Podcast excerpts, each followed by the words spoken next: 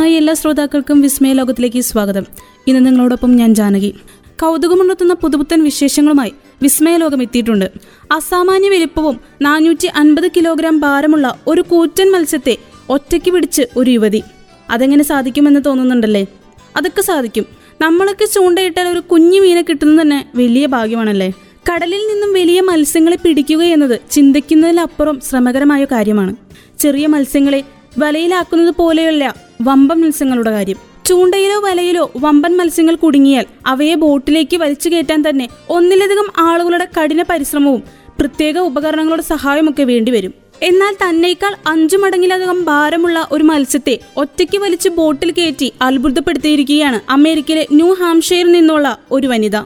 നൂറും ഇരുന്നൂറും ഒന്നുമല്ല നാനൂറ്റി അൻപത് കിലോഗ്രാം ഭാരമുള്ള ഒരു ടൂണ മത്സ്യത്തെയാണ് മിഷേൽ എന്ന യുവതി ഒറ്റയ്ക്ക് വലിച്ച് ബോട്ടിൽ കയറ്റിയത്.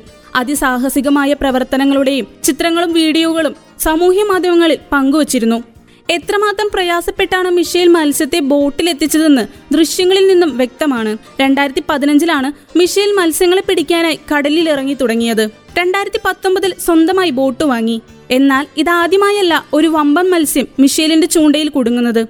മീൻ പിടിക്കുന്നതിന് സ്വന്തമായി നേടിയെടുത്ത പരിശീലനത്തിലൂടെ വലിയ മീനുകളെ പിടികൂടി നാട്ടുകാരുടെ ശ്രദ്ധാകേന്ദ്രമായി മുൻപ് തന്നെ ഇവർ മാറിയിട്ടുണ്ട്. കഴിഞ്ഞ വർഷം ഒക്ടോബറിൽ അറുന്നൂറ്റി നാൽപ്പത്തി മൂന്ന് കിലോഗ്രാം ഭാരമുള്ള ഒരു മത്സ്യത്തെ പിടികൂടിയതോടെ മിഷേൽ വാർത്തകളിൽ നിറഞ്ഞു നിന്നിരുന്നു. പ്രദേശത്തുള്ള മത്സ്യബന്ധന ബോട്ടുകളിലെ ഏക വനിതാ ക്യാപ്റ്റനാണ് മിഷേൽ. മറ്റുള്ളവർ നൽകുന്ന പിന്തുണയ്ക്ക് അകമഴഞ്ഞ സന്തോഷമുണ്ടെന്നും മിഷേൽ പ്രതികരിച്ചു. കൗതുകത്തിനും വിനോദത്തിനുമായി മത്സ്യബന്ധനത്തിന് പലരും ഇറങ്ങാറുണ്ട്. പക്ഷെ തന്നെ പോലെ ഇത്രയുമധികം ആഗ്രഹിച്ച് മത്സ്യബന്ധനത്തിന് ഇറങ്ങുന്നവർ അധികം ഉണ്ടാവുകയില്ല ഇക്കാരണം കൊണ്ടാണ് എത്ര പരിശ്രമിച്ചും വലിയ മത്സ്യങ്ങളെ വിട്ടുകളയാതെ പിടികൂടി ബോട്ടിൽ കയറ്റുന്നതെന്നും മിഷേൽ വ്യക്തമാക്കി.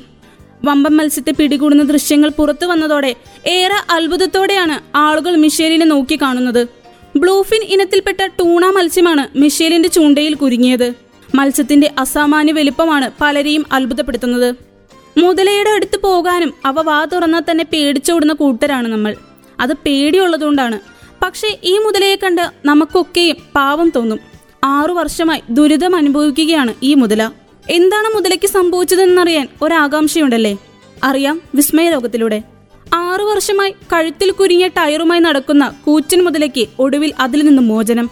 ഇന്തോനേഷ്യയിലെ പാലു നദിയിൽ ടയർ കഴുത്തിൽ കുരുങ്ങിയ നിലയിൽ രണ്ടായിരത്തി പതിനാറിലാണ് മുതലയെ കണ്ടെത്തിയത്. അന്നു മുതൽ ടയർ ഊരിമാറ്റി രക്ഷപ്പെടുത്താൻ പലരും ശ്രമിച്ചിരുന്നു. എന്നാൽ അധികൃതരും പ്രാദേശിക മൃഗസംരക്ഷണ പ്രവർത്തകരൊക്കെ നടത്തിയ ശ്രമങ്ങൾ വിഫലമായിരുന്നു.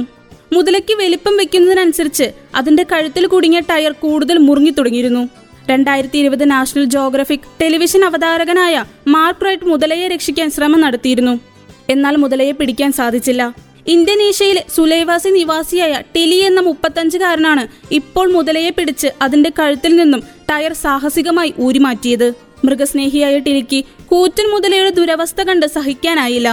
അതാണ് സ്വന്തം ജീവൻ പോലും അപകടത്തിലാണെന്ന് അറിഞ്ഞിട്ടും ആരുടെയും സഹായമില്ലാതെ മുതലയെ രക്ഷിക്കാൻ മുന്നിട്ടിറങ്ങിയത്. മൂന്നാഴ്ച നീണ്ട പരിശ്രമത്തിനൊടുവിലാണ് മുതലയെ പിടിച്ച് അതിന്റെ കഴുത്തിൽ കിടന്ന ടയർ ഊരിമാറ്റാനായതെന്ന് ടിലി രാജ്യാന്തര വാർത്താ ഏജൻസിയോട് വ്യക്തമാക്കി. പതിമൂന്നടിയോളം നീളമുള്ള കൂറ്റൻ മുതല ശ്വാസമെടുക്കാൻ പോലും വിഷമിക്കുന്ന അവസ്ഥയിലായിരുന്നു. ഇനിയും വൈകിയാൽ മുതലയുടെ ജീവൻ തന്നെ ആപത്തിലാകും. ബുവായ കൂലിംഗ് ബാൻ അഥവാ ടയർ കഴുത്തിൽ കുരുങ്ങിയ മുതല എന്നാണ് പ്രദേശവാസികൾക്കിടയിൽ ഈ മുതലയെ അറിയപ്പെട്ടിരുന്നത്. രണ്ടായിരത്തി പതിനെട്ടിൽ പാലുവിലുണ്ടായ ഭൂമി കുലുക്കവും സുനാമിയും ഈ മുതല അതിജീവിച്ചിരുന്നു. വലയിൽ ജീവനുള്ള കോഴികളെ ഇരയാക്കി കുരുക്കി മുതലയെ ആകർഷിച്ചാണ് ടിലി അതിനെ പിടികൂടിയത്. സാഹസികമായി മുതലയെ പിടികൂടിയ ശേഷം അതിന്റെ കഴുത്തിലെ ടയർ മുറിച്ചു മാറ്റുകയായിരുന്നു. രണ്ടായിരത്തി ഇരുപതിൽ മുതലയെ രക്ഷിക്കുന്നവർക്ക് അധികൃതർ കനത്ത പ്രതിഫലം വാഗ്ദാനം ചെയ്തിരുന്നു. മുതലയായാലും പാമ്പായാലും ആ ജീവികൾ കഷ്ടപ്പെടുന്നത് തനിക്ക് കാണാൻ വയ്യ. അതുകൊണ്ടാണ് അതിന്റെ ജീവൻ രക്ഷിക്കാൻ ശ്രമിച്ചതെന്നും ടെലി വ്യക്തമാക്കി. ടയറിൽ നിന്ന് സ്വതന്ത്രമാക്കിയ മുതലയെ തിരിച്ച് നദിയിലേക്ക് തന്നെ പറഞ്ഞുവിട്ടു അങ്ങനെ ആറു വർഷം നീണ്ട മുതലയുടെ ദുരിത ജീവിതത്തിന് സമാപ്തിയായി. മരങ്ങൾക്ക് എത്ര നാൾ ആയുസ്സുണ്ട്? ഒരു പ്രത്യേകതരം വൃക്ഷത്തിനെ ഉൽപ്പാദിപ്പിച്ച് ഒരു സസ്യ ഗവേഷകൻ ആയുസ് ആയിരം വർഷം ഉയരം നൂറ്റിപ്പത്ത് അടി വരെ. വർഷത്തിൽ ഒരില മാത്രം. ഇലയ്ക്ക് മുപ്പതടിയോളം നീളമുണ്ട്. പൂക്കാനെടുക്കുന്നത് ഒരു നൂറ്റാണ്ടാണ്. കായുടെ ഭാരം ഇരുപത്തഞ്ച് കിലോ വരെ വരും. അതിന്റെ മതിപ്പ് വില കേട്ടാൽ എല്ലാവരും ഒന്ന് ഞെട്ടും. രണ്ട് ലക്ഷം രൂപ വരെ എടുക്കും. ഈ വൃക്ഷത്തിനെ കുറിച്ച് അറിയാൻ ആകാംക്ഷയുണ്ടല്ലേ? അറിയാം വിസ്മയ ലോകത്തിലൂടെ. ബ്രിട്ടീഷ് ഭരണകാലത്ത് കൃത്യമായി പറഞ്ഞാൽ നൂറ്റി മുപ്പത്തി ആറ് വർഷങ്ങൾക്ക് മുമ്പ് ആയിരത്തി എണ്ണൂറ്റി എൺപത്തിനാലിൽ കൊൽക്കത്ത ബൊട്ടാണിക്കൽ ഗാർഡൻ സൂപ്രണ്ടായിരുന്ന ഒരു സായിപ്പിന് ഒരു കൗതുകം തോന്നി. ദീപസമൂഹമായ ഷീസെൽസിൽ കണ്ട ഒരു പ്രത്യേക വൃക്ഷത്തിന്റെ എടുത്തു പൊക്കാൻ പറ്റാത്ത വിത്തുകൾ അദ്ദേഹം കൊൽക്കട്ടയിലെത്തിച്ചു. നട്ടു നനച്ച് കാത്തിരുന്നിട്ടും അതിൽ ഒരെണ്ണം മാത്രമാണ് ഇന്ത്യയുടെ മണ്ണിൽ വേരൂന്നി ആകാശത്തിലേക്ക് തലയുയർത്തിയത് രൂപത്തിൽ പനയോടായിരുന്നു സാദൃശ്യം. രണ്ട് നാളികേരം ചേർത്തു വെച്ചതായിരുന്നു അതിന്റെ വിത്ത്. കോക്കോ ഡീമർ എന്ന പേര് കൂടാതെ ഡബിൾ കോക്കനട്ട് ട്രീ എന്നും സീ കോക്കനട്ട് ട്രീ എന്നും ഇതിനു പേരുണ്ട്. ഇതിൽ പൂവുണ്ടായി കാണാനുള്ള ഭാഗ്യം അദ്ദേഹത്തിന് ഉണ്ടായിരുന്നില്ല. ഒരു നൂറ്റാണ്ട് വേണ്ടി വന്നു അത് പൂവിടാൻ. ഉണ്ടായി കഴിഞ്ഞപ്പോൾ മനസ്സിലായി അത് പെൺമരമാണെന്ന്. പിന്നീട് പരാഗണം സംഭവിക്കാത്തതുകൊണ്ട് എല്ലാവരും നിസ്സഹായരായി നിന്നു.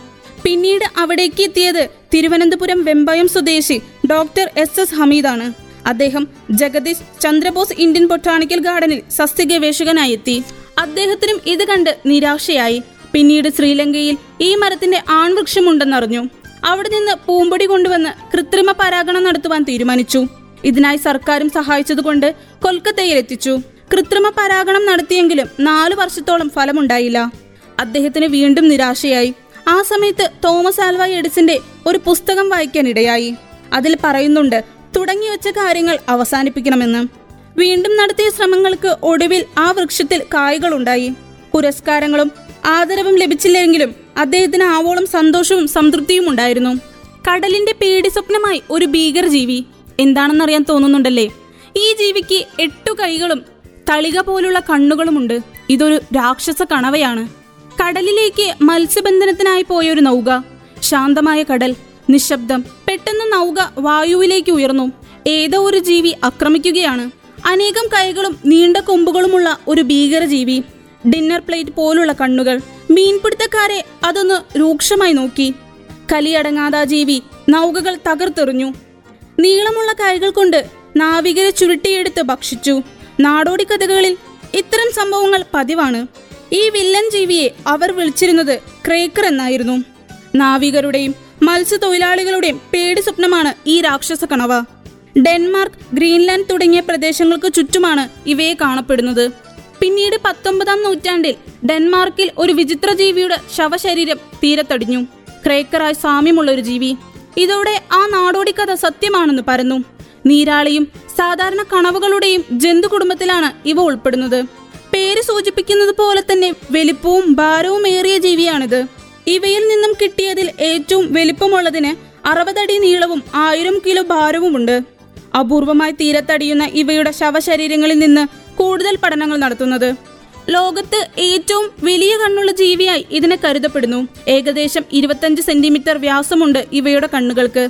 തങ്ങളെ വേട്ടയാടാൻ വരുന്നവരിൽ നിന്നും രക്ഷപ്പെടാൻ ഈ കണ്ണുകൾ ഇവയെ സഹായിക്കും. എട്ടു കൈകളാണ് ഇവയ്ക്കുള്ളത്. മീനുകൾ കൊഞ്ചുകൾ കടൽ ജീവികൾ എന്നിവയാണ് പ്രധാന ഭക്ഷണം. കൂടാതെ ചെറിയ തിമിംഗലങ്ങളെയും ഇവ അകത്താക്കാറുണ്ട്. മനുഷ്യരെ ഭക്ഷണമാക്കുന്ന കാര്യത്തിൽ തീർച്ചയില്ല. ലോകത്തിലുള്ള എല്ലാ സമുദ്രങ്ങളിലും രാക്ഷസ കണവയുണ്ട്. എന്നാൽ തെക്കൻ ആഫ്രിക്ക ഓസ്ട്രേലിയ യൂറോപ്പുകളിലാണ് ഇവ കൂടുതലും കാണപ്പെടുന്നത്. അഞ്ചു വർഷം വരെയാണ് ഇവയുടെ ആയുസ് ഇന്നത്തെ വിസ്മയലോകം ഇവിടെ പൂർണമാവുകയാണ്. ഇനിയും ഇതുപോലുള്ള കൗതുകമുണർത്തുന്ന വിശേഷങ്ങളുമായി അടുത്ത അധ്യായത്തിൽ കേൾക്കാം. ഇത്രയും സമയം നിങ്ങളോടൊപ്പം ഉണ്ടായിരുന്നത് ഞാൻ ജാനകി. തുടർന്നും കേട്ടുകൊണ്ടേയിരിക്കൂ radio Mangalam ninety one point two നാടിനൊപ്പം നേരിനൊപ്പം.